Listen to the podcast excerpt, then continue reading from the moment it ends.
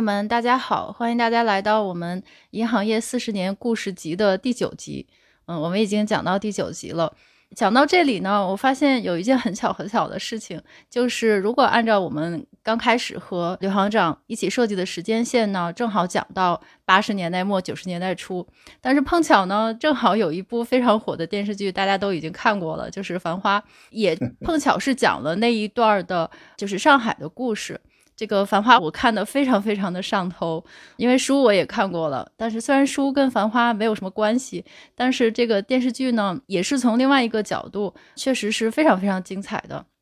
所以呢，我觉得正好就跟我们的这个时间线、故事线就重合了，也可以引述一些电视剧里的剧情，然后让大家更多的了解那个时候。毕竟我们这里有一位亲历者，就是对那个时候所有发生的故事，尤其是商战部分，像外贸啊、股市啊，都是非常非常了解的。所以今天这集呢，正好我们讲到了八十年代末、九十年代初，刘行长就是到了研究生涯的一个末端。一会儿我们请刘院长讲讲那个后面的职业生涯的转折，但是我前面想先铺垫一下，就是我最近看《繁花》真是太上头了，我都已经快二刷了。大家呢可能除了这个爱情线啊，就是可能对八十年代、九十年代那个商战部分都很上头。商战部分呢，其实它就是两块儿，一个是外贸相关的。就是各种抢单子啊，就是进出口啊，等等等等。然后另外一条线呢，就是跟股市相关的，就是大家看到的这些散户和机构之间的怎么把这个市值做上去等等，这个股市的情节。但是我觉得，实际上，毕竟我们是在讲一个银行的故事，所以呢，外贸部分就是和汪小姐那条线呢，实际上是和银行的这段的历史还是密切相关的。那股市那一边呢，更多是和券商相关。如果大家看这个汪小姐这条线，其实外贸情节就是阿宝和汪小姐的这条线，那里边有几个大家都已经耳熟能详的词，比如说外滩的二十七号、五朵金花等等等等，还有里边有其实很多的细节，其实在电视剧的一开头就已经映射了。比如说阿宝和爷叔的办公室为什么要设在和平饭店呀？因为它方便与外贸公司打交道。因为就我理解，当时的就基本上很多的外贸的进出口公司都基本是在外滩。而且呢，那个时候上海也没有什么写字楼，也没有什么办公室，所以大家都是在酒店里或者是饭店里，这个旅馆里。就后面有个情节，就是后来阿宝炒股票，就是一起合作那个 IPO 那个陕西证券，他那个牌也是挂在一个招待所里。我觉得这一部分情节还是非常非常有意思的，包括为什么当时汪小姐和阿宝是一个相互依赖的关系，就为什么汪小姐就这么拼了命的要帮阿宝来争取纺织品的配额，然后为什么？阿宝其实也是在帮汪小姐完成这个国家出口创汇的指标，就是他们为什么是一个相互依存的关系，以及就是这段历史为什么大家是觉得外贸形势一片大好，感觉是虽然剧里的人都很拼，都是在找外商，但实际上并不缺外商，就是排着队的外商在向中国来进口，不管是原材料、矿石啊、纺织品啊等等等等的。直到九九年之后，当然这段历史在剧里边没有了。如果大家是曾经学过经济史的话，是有印象的，就是这种外贸形势一片大好的这种情况呢，是在九九年之后就结束了。尤其是国有的外贸进出口公司，他们的核心竞争力就已经消失殆尽了，就是因为当时出台了一些政策，就是让这些进出口的门槛降得很低很低，然后外贸企业就不只是二十七号这么五朵金花了，而是增长到几十万家。而且呢，加上我们后来 WTO 入市，然后就对外开放，那国有外贸公司就其实是度过了艰难的日子。也就是说，电视剧呢是一个高峰，电视剧之后的几年呢，这个外贸这个行业可能就完全改变了。铺垫了这么久，我只是想说，就这段时间呢，正好是刘行长就是后面一个非常重要的银行职业生涯的转折点的一个有决定性的时刻吧。我觉得是啊，不知道您 是不是这么觉得？是的，对，因为大家现在市场上都知道，尤其是在银行业都知道，刘行长对国际业务啊、结算呐、支付啊，包括现在数字货币都非常非常的有研究，是绝对是专业级的。所以呢，可能也跟您那一段时间的职业选择是有关的。所以我就想请 刘行长给我们讲一讲当时的真实情况，就是外贸体制到底是什么样的，是不是跟《繁花》里的剧情差不多，以及您那个时候做了一个什么重要的决定呢？先回答你前面的问题，你前面已经介绍了，实际上，解放以后，我们国家的这个外贸啊，或者是改革开放前吧，外贸一方面我们自己想做，因为你要进口一些东西，你必须有外汇，那你必须要有东西出口。但是呢，总体上来讲，并不是太多，这是一方面。另外一个呢，外贸体制上呢，我们计划经济嘛，所以许多事情都是管制的，这并不是说任何企业都可以做外贸，甚至于说不是任何地方都可以做外贸。那么当时呢，只有我们讲叫口岸地区，比如说中国银行，我记得我在一开始讲，我差一点分到中国银行去的时候，呃，也讲到过，呃，中国银行它就有口岸银行和非口岸银行。比如说山东青岛分行，它是口岸银行，所以当时的山东中国银行并不是济南分行领导全省的中国银行，而是青岛中国银行领导全省的中国银行。所以这个就是因为青岛是口岸，是出口的口岸，它的外贸公司是可以直接经营进出口业务的，而济南的进出口公司并没有直接的外贸进出口权。那么上海毫无疑问是的，但是你比如说江苏、浙江，虽然也有省的各方面的外贸公司。呃，服装进口公司啊，机械进出口公司啊，水产进出口公司啊，但是这些公司一开始并没有外贸进出口权，都要通过这些口岸地区才能够进出口。所以呢，相应的，中国银行也是口岸银行才真正在做国际业务，其他的中国银行呢，呃，实际上最多接受一些个人的外汇汇入的汇款，所以它一般来说只是做外贸公司的一些业务。但并不一定是国际业务，呃，所以这是一个情况。那么到了八十年代的时候呢，因为要开放，要更多的有外汇收入，那么也鼓励更多的这个外贸公司呢直接进行出口，所以呢，很多省级外贸公司就有了进出口权。但是同样的，我刚才还是讲了，你企业生产企业，我们好多叫外贸生产企业，它只是生产出口商品，但是。并不能直接进行出口，所以这是一个情况。那么，所以你的产品生产出来能不能出口，还要看外贸公司它能不能有更多的单子。单子拿来以后，呃，是给你这家企业做，还是给那家企业做？所以说这是不一样的。那么，好多生产企业呢，就要和外贸公司的业务人员搞好关系，希望业务人员能够来采购我的产品。嗯，再一个呢，后来慢慢慢慢也是出口的量也开始大了。好多企业呢也希望能够有进出口权，那么这里面有一个机会，什么机会呢？当时为了鼓励进出口，为了更多的能够生产出口符合国外需要的商品，我们呢也引进了外资，所以开始呢有所谓三资企业，也就是外商独资企业、中外合资企业、中外合作企业，我们叫三资企业。那么这些企业呢是天然就有进出口权的。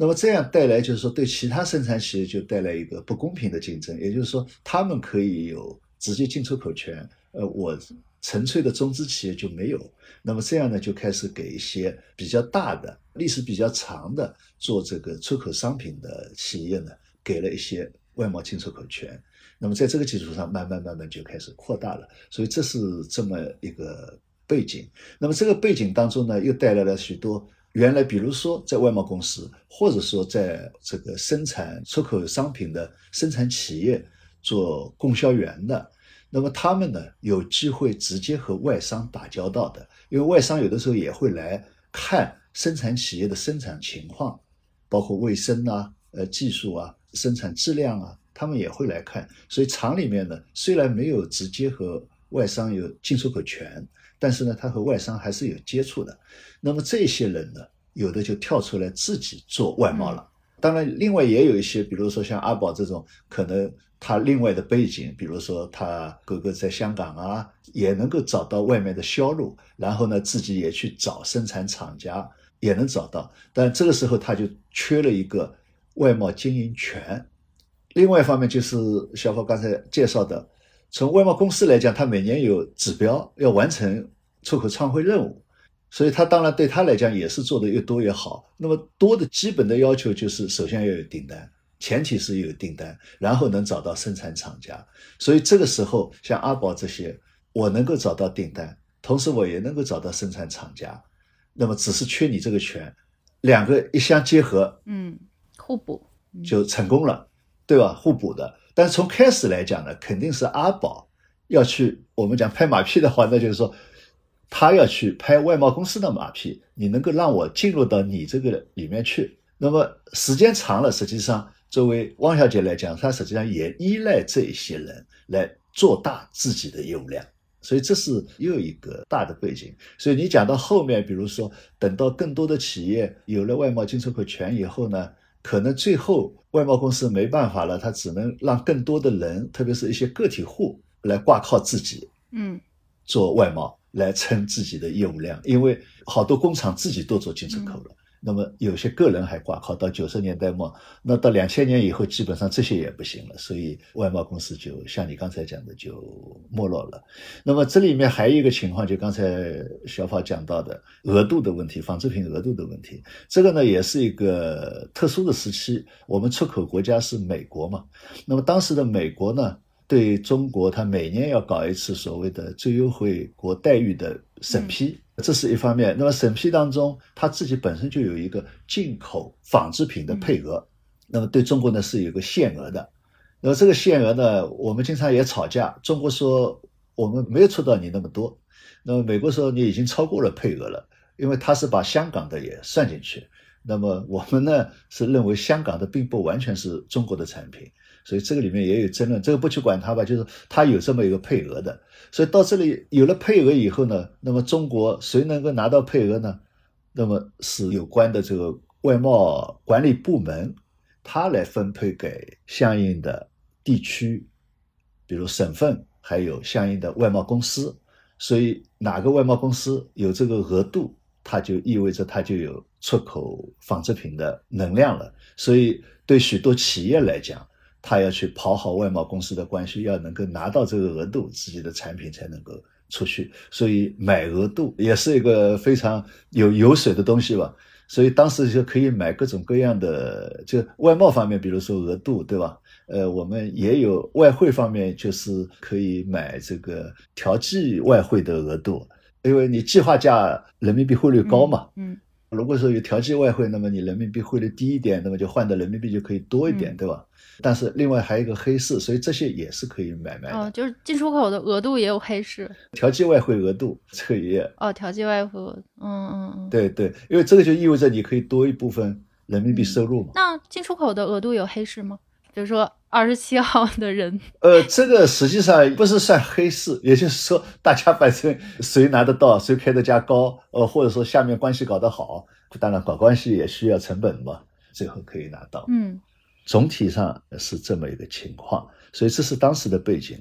那么从我来讲呢，我们上一次讲温州的那个一篇文章，实际上是我从永康回到省分行，回到研究所，最后在研究所又待了几个月时间吧，然后就去筹备国际业务部，省分行的国际业务部，那个是一九八八年啊，一九八八年，嗯，对，一九八八年上半年我们。省分行成立了这个筹备小组，那么我们三个人，我是三个人之一，我们去筹备，所以这个是开始了我的真正的业务生涯吧。因为前面永康当然也是做业务，当然那是一个挂职，这个呢是正式开始去了。一方面对我来讲也是心想事成，因为前期全主要是做研究所的工作，主要写文章啊什么，所以也得到了大家的认可。但是呢。自己也不想被限定在做文字工作的这个圈子里面，因为实际上人啊，有的时候会被贴标签的。就你是一上来第一份工作，就可能会成为你的一生的标签。呃，人家就认为，哎，你可能就是擅长于哪方面。比如说，我以后做了这个信贷工作，可能有的人就认为，哎，啊，他做信贷的，会计不懂的。嗯。因为你没做过会计，这就认为你可能你就是会计不懂的。实际上，懂和不懂不在于做和不做，当然做更重要啊。所以当时呢，自己也想，既然是在银行，你无论如何应该是做业务的。有了这个机会呢，都非常高兴。但是呢，也有老同志为我可惜，哎呀，小刘啊，你好像应该还是发挥你的特长，应该做文字工作。那我说我还是想干业务，所以就开始了这个筹备国际业务的工作。嗯，那看起来这个决定还是挺正确的。当时的 国际业务应该算是蓝海业务了吧？就虽然说当时八八年，对八八年也是外贸刚开始有一些，就可能因为阿宝的那个剧里边是九三年之后，九三年我感觉已经很红火了，或者说红火的上升期了，所以八八年是外贸刚开始上升的趋势吧，或者说大家刚在外贸这个领域找到了很多的可以做的事情。那当时这个所谓的筹备国际业务部是一个什么样的情景呢？因为刚才您提到了，就是包括像银行，因为外贸当时这个进出口配额是指定的，但是你进出口配额，你肯定要遇到一个支付结算，你得跟人家钱呢，就是跟外商之间大家有钱的往来。那这个，呃，我的理解是已经指定给中行了的部分的口岸行，那么这个业务是。怎么慢慢的扩展到其他银行，或者说它是怎么慢慢的就是其他银行也开始意识到了这是一个很好的业务呢？当然是这样啊，我们基本上时间标志是一九七八年的十一届三中全会确定了以经济建设为中心，改革开放是这么确定了。但是呢，实际上一开始的时候在总结前面为什么中国经济落后了，也有不同的观点的。那么当时可能更关注的是，好比说。我们不太尊重经济规律啊，要尊重经济规律啊，呃，要尊重个人的经济利益啊，呃，不能光靠情怀来发展社会主义经济，对吧？所以一开始呢，可能在这方面着力比较多。所以首先是农村搞承包责任制，也就是所谓的经济利益来驱动大家发展生产、发展经济的积极性。那么说城里来讲，一看农村搞得成功，那么城里面也搞承包。也搞这个奖励激励，但是呢，搞了一段时间以后，包括像温州这些小商品市场的发展，那么后来感觉，哎呀，市场也应该放开，价格慢慢也要放开，都是在这个阶段慢慢开始形成的。同时呢，国家也不断的有国外去考察，发现我们已经落后了很多年，等于我们已经落后的差距是越拉越大了。原来因为是封闭嘛，对吧？那么这个时候就要向外学习，要进口。进口呢，就发现你要有外汇，所以呢，你要生产出口的商品去出口创汇。那么原来我们基本上出口的都是什么呢？比如说猪鬃，就猪毛、猪肠衣，给人家做香肠的，就农副产品的出口相对比较多，靠这个去换外汇来进口我们需要的工业品或者说机械设备。但是这个远远是不够的。那么你就要更好的，当然是价值更高的一些轻工业商品。这个时候呢，又发现了日本，嗯，它的起飞主要也是靠的轻工业、轻工业出口，对吧？靠出口拉动型的。然后呢，我们讲是亚洲四小龙的发展，基本上也是当时是靠来料加工啊什么做起来的。所以呢，我们觉得我们也要在这方面。多做一些来料加工，所以这个也是在这个基础上，或者我们怎么来趟出这一条路，所以有了深圳特区。实际上当时就是想划一块地方搞来料加工，东西外面来，然后直接出去，不要影响国内的市场，就像金融的离岸业务差不多，对对对，对吧？就是你不要影响国内的市场，原材料进来。一点不能跑到国内来，然后那边生产完了直接出口就创汇了。对，就像是《繁花》刚开始几集的那个情节是一样的，就是刚开始的时候，他跟爷叔就有个对话嘛。爷叔说，现在什么一买一卖的模式已经行不通了。阿宝就特别不甘心，阿宝说，现在流行三来一补。然后我哥哥在香港，我可以自己做代理。后面有个情节就是他拿到的第一张外贸单，然后到二十七号，但是那个二十七号 汪小姐说工厂没空，就是说没有人跟你做。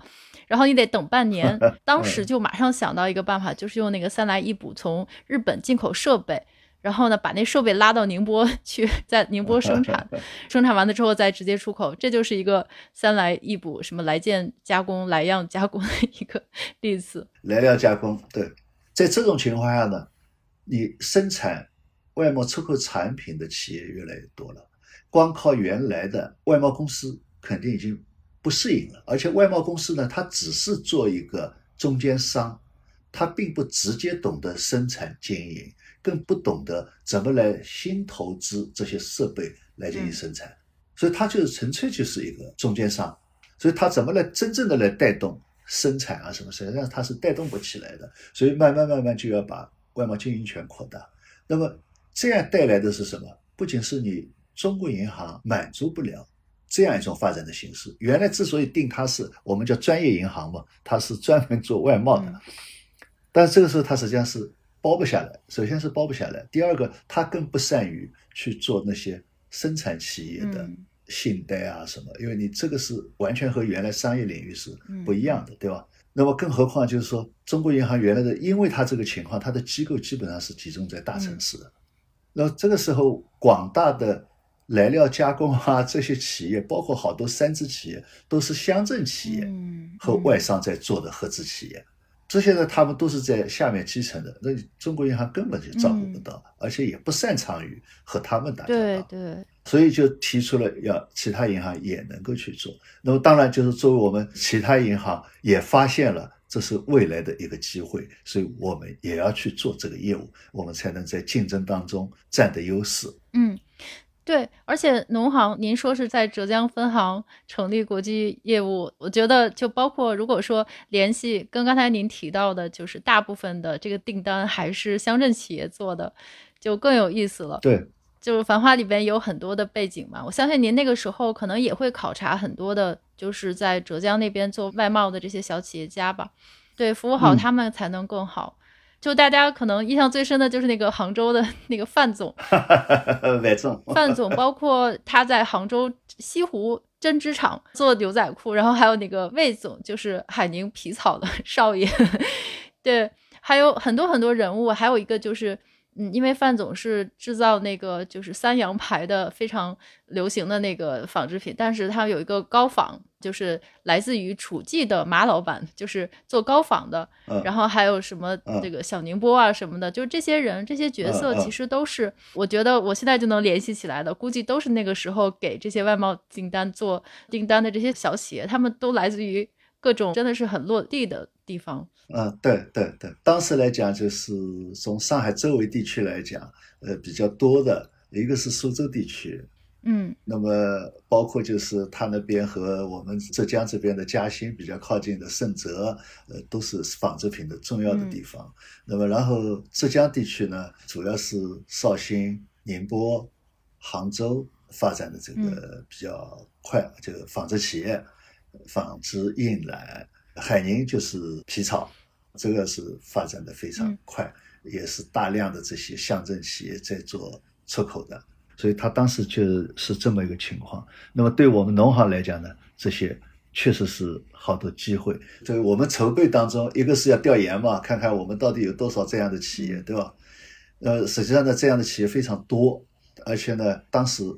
确实你市场放开啊，哪怕没有文化的农民的企业家，他的嗅觉也很快，就能找到这些机会。对，所以他们都会有很多，也可能是他们自己大家做的东西差不多，也可能是互相抄的故事吧。比如说，哎呀，深夜跑到国有企业厂长的家里啊，或者外贸公司的家里啊，去把自己的产品给他看啊，像这些啊，冒着风雨啊，这种故事都非常多。然后呢，这个企业就开始做起来了。那么做起来以后，很快又要引进国外的先进设备，像这些，这确实就是靠外贸公司是做不来的。嗯，对。那您那个时候筹备国际业务部都需要做什么呢？也是需要先考察考察，然后呃，那一个是考察考察，因为我们原来没做国际业务嘛，那当然就不知道什么是国际业务了。国际业务要做哪些事情，外汇到底是什么，实际上是不知道的。首先，一个是了解一下我们有多少企业在做出口，对吧？然后了解这个出口到底是怎么回事。那么这是一方面，另外一方面呢，当然要到其他地方去考察，看看他们是怎么做的。所以我们当时呢，先去了上海啊、江苏啊、福建啊、厦门啊，我们农行的这几家分行，因为这也是跟总行联系嘛，可以先到哪里去看。呃，总行说，那，可以先到他们那里去看看，所以我们就去看了。看了呢，就发现就是江苏、福建、厦门，实际上他们是做的什么呢？他们在这个前期是做了世界银行贷款和亚洲开发银行贷款的代理。嗯当时就是世界银行、亚洲开发银行为了支持这个中国的经济发展，所以他们呢有一些贷款。那么这些贷款呢，实际上都有条件的，也就是说，它必须是贷给私营部门。嗯这是一。第二个呢，那也就是个人嘛，对吧？第二个呢，他就必须是带给这些最好是个体啊，他等于是为了支持弱势群体嘛，来改善这个弱势群体的这个生活或者说经营条件的，大部分呢都是带到了农村，比如说开发鱼塘啊，像这些，包括什么运输户啊，像这些都可以带。就是说，他要求是私人，是为了更好的改善原来落后的经济的。哦，所以世界银行贷款和亚洲开发银行贷款是他们贷款的方式是这样，那是给所有的国内的银行吗？就是四大行，还是只给农行？呃，不不不不，不是不是不是，他有这个额度贷给你们，你们这个国家可以贷到这些地方去。当时来讲是财政部和他们签订的协议的，一定意义上来讲就是财政部是做担保的，然后给各家银行按照这个条件去找相应的项目，给了各家银行。那我们浙江农行呢，当时就没有去要过这个，所以他们像上海啊、江苏啊、福建啊、厦门啊，他们呢就。争取到了这个，然后带给他们的这些下面带下去，所以他是代理的。所以从国家来讲，就是说外汇带到拿到拿到以后换成人民币给各家银行再贷下去。嗯，呃，所以说它它是这么一个贷款。这也算是最基本的国际业务，拿到钱换成人民币。也对，实际上呢，它也不是从银行自己来说呢，已经不是国际业务了，无非我是代理，代理四行贷款。当时实际上是上海分行呢已经真正开始在做国际业务了，它已经在做结算啊、外汇存款啊，也就是说真正的直接的国际业务已经开始做了。所以我们呢当时去呃了解了一下，学习了一下他们是怎么做的，然后你还要和人民银行外管局呃去申请嘛，看看要哪些条件。嗯，所以在这个当中才知道了好多新的名词，呃，外汇额度啊、结汇啊、受贿啊。像这些原来都没有接触过的嘛，在这个过程当中，呃，慢慢也学到了很多东西。再一个就是因为是一项新的业务，实际上行里面大家都不知道，所以一方面我们筹备组自己要学习，然后你还得招人，所以我们当时也到学校啊什么，当然我们自己行里面看看哪些人懂外语啊，嗯，因为要和外商打交道嘛，开证啊什么全是英文的，对吧？这是。一方面，那招了人以后呢，还要想办法送出去培训，让他们去学。再一个呢，你还要在这个筹备过程当中，我们等于从零开始嘛，所以各种规章制度、业务的管理办法，呃，业务的流程都要去设计的。那么这个方面实际上对我来讲是收获很大的。嗯，一个你原来本来就没怎么做业务过，对吧？具体业务没怎么做过，所以这个时候呢，你要去设计这些管理制度。设计这些业务流程本身是对你的一个非常大的一个锻炼，嗯，因为这是很具体的、很细节的事情，这是一方面。还有一方面呢，我们这个从零开始还有一个什么特点呢？就行里面没人懂，嗯，但是我不可能这项业务起来以后只靠我，我国际业务部可以办理这项业务，但是你去开拓这项业务是不可能只靠你这个一个省分行的国际业务部的。比如说，我浙江整个地域面积在全国来讲是倒数第四，倒数第四它也是很大的。那个时候长途汽车从杭州到温州要十个小时啊。嗯，你像这些基层的这些业务开拓，你还得靠基层行去开拓业务。那么这里面就带来一个什么呢？你要去培训基层行的人员。嗯，这个培训呢有两方面，一个你要做通他的工作。哎呀。你们要做这个业务啊，做这个业务对我们农行有好处的，对你的业务也有好处的，那他才会愿意做，对吧？第二个呢，要教会他，所以在自己还没有做的时候，你还要教会下面，嗯，这个国际业务是什么原理？国际结算是怎么回事？你怎么去跟企业打交道？怎么和企业去解释？所以这个是一个，就是说我们讲营销，你还得先营销自己内部，然后呢？我们还有一个营销，你还得去营销这些企业。嗯，实际上呢，企业呢他也不懂，嗯，因为他也没做过直接的外贸，他本来只是说外贸公司到他这里来采购，所以他只要生产，然后按一定的价格卖给外贸公司，有盈利就拉倒了。嗯，那这个时候你要让他自己去做外贸，所以他也要培养懂学会做外贸的人，嗯，订单呀、合同呀，而且呢。还有一系列的设备，就那个时候，比如说传真机啊，能够打国际长途的电话呀，这些他都要去配备。所以这个呢，就是说筹备当中实际上也是一个艰难的工作。但是呢，对我个人来讲，就是这个使得我虽然我后来筹备以后是做的是信贷工作，但是呢，基本上对整个国际业务的流程，你必须是非常清楚的，你能够跟人家讲明白的。所以在这个筹备当中实际上，对个人也是有很大的锻炼。我觉得您的这个职业生涯成长经历，我觉得是天时地利人和。首先需要有一个大环境。我就是听了您今天的故事，我就感觉，虽然我们这个节目名字叫做摸爬滚打，但是摸爬滚打是最快的学习方法。且这个 银行业真的是和实体经济是紧密相连的，就是它真的是那种，比如说外贸和国际业务的紧密相连，就是因为外贸在各种天时地利人和，就是当时的历史条件下，它注定要起来。那么这个时候，银行的就对它的支持也是在同步起来，并且大家都是在摸爬滚打，都是在互相的学习中。我前两天翻出一个《人民日报》，就是一九八八年五月的《人民日报》。然后他在第二版的经济这个版上就一篇文章，一个新闻吧。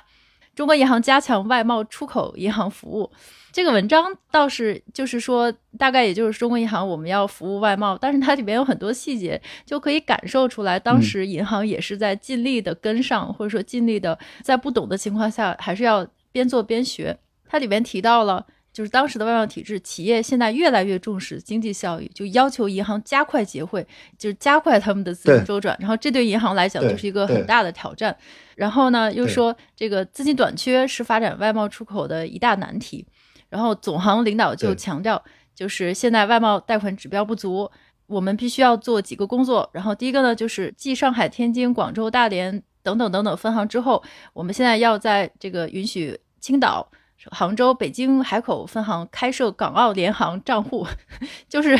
当时就要赶紧把这个代理行的这个网络建起来，范围内你才能够拆借资金嘛。因为外汇贷款指标不足，你没有外汇贷款贷给这些企业怎么办？你必须得拆借资金。然后那个就网联行要赶紧跟上，且那个时候人民币信贷规模也不足，那就要赶紧让各个分行调整结构。你们把大家的这个就是组合管理做好，坚持谁出口创汇就支持谁。就是感觉通篇读下来，虽然很这个标准的一些话语，但你就能感觉到有点手忙脚乱，但是又一片欣欣向荣的感觉。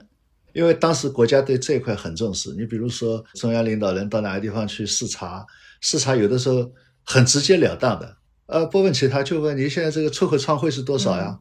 呃，有多少外资企业呀？或者有多少三资企业呀？直接就这么问。嗯，引进了多少外资啊？就问这些，那么这个对地方的压力当然是很大的，所以他各种政策他也去鼓励这些企业，你能够更多的去出口创汇，包括政府部门，他也主动的各级地方政府吧，去引进外资，想尽一切办法找当地有没有华侨啊，呃，你这个会有华侨，华侨你能不能帮忙引进一些外资啊，到这里来办合资企业啊，像这些工作做的可以说那个时候应该讲热火朝天。对我感觉，其实直到近几年前，就甚至是在一零年的前后，就是中国的银行业还是处在一个就是现学现做的一个状态。就包括你怎么支持中小企业，然后怎么支持这个资本市场，就是一直都是在现学现做、摸爬滚打，一直到最近，最近，对对对，就是这么一个感觉。那今天我们这个外贸的故事先讲到这里，就感觉非常的有意思，知道了很多当时的细节。我们下一期会和刘行长继续来讲当时除了浙江以外，其他的地方是怎么样，以及这个刘行长是怎么开始这个国际业务的。好，那这一期非常感谢刘行长，也感谢大家。呃，谢谢小跑，谢谢大家。我们下期再见。好，拜拜。下期再见，拜。